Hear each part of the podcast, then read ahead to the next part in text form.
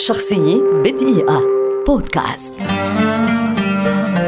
جورج جوردن بايرن أو اللورد بايرن. شاعر بريطاني من رواد الشعر الرومانسي ويعد أحد أبرز شعراء تلك الحقبة. ولد في لندن عام 1788 عاش سنينه الأولى في اسكتلندا وحين أصبح في سن السادس عشر حصل على لقب اللورد. ثم انتقل إلى إنجلترا ودرس في جامعة كامبريدج. في عام 1807 انتهى من أول كتاب شعر له وكان اسمه ساعات الكسل. وفي السنين التالية أخذ يتجول في أوروبا الشرقية. وفي عام 1812 قام بنشر كتابه الشعري رحلة تشايلد هارالد الذي يعد أهم أعماله على الإطلاق. ثم تلا ذلك عدد من الأعمال أبرزها عروس أبيدوس والقرصان.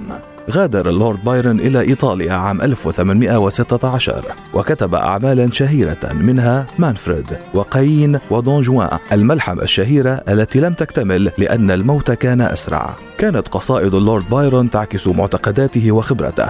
شعره تارة ما يكون عنيفا وتارة أخرى رقيقا وتتصف قصائده في أغلب الأحيان بالغرابة ويصر اللورد بايرون على حرية الشعوب وكان من أبرز رواد الفلهلينية رحل اللورد بايرون عام 1824 بحمى التيفوئيد وقد رثاه الأديب الروسي الشهير فيودور دوستويفسكي فكتب كانت البايرونية ظاهرة كبيرة ومقدسة تشكل ضرورة لحياة الشعب الأوروبي وربما لحياة الإنسانية جمعاء. لقد ظهرت البايرونية في لحظة من الحزن العميق لحظة الخيبة واليأس. فقد تحطمت الرموز القديمة لتظهر في تلك اللحظة عبقرية كبيرة وقوية.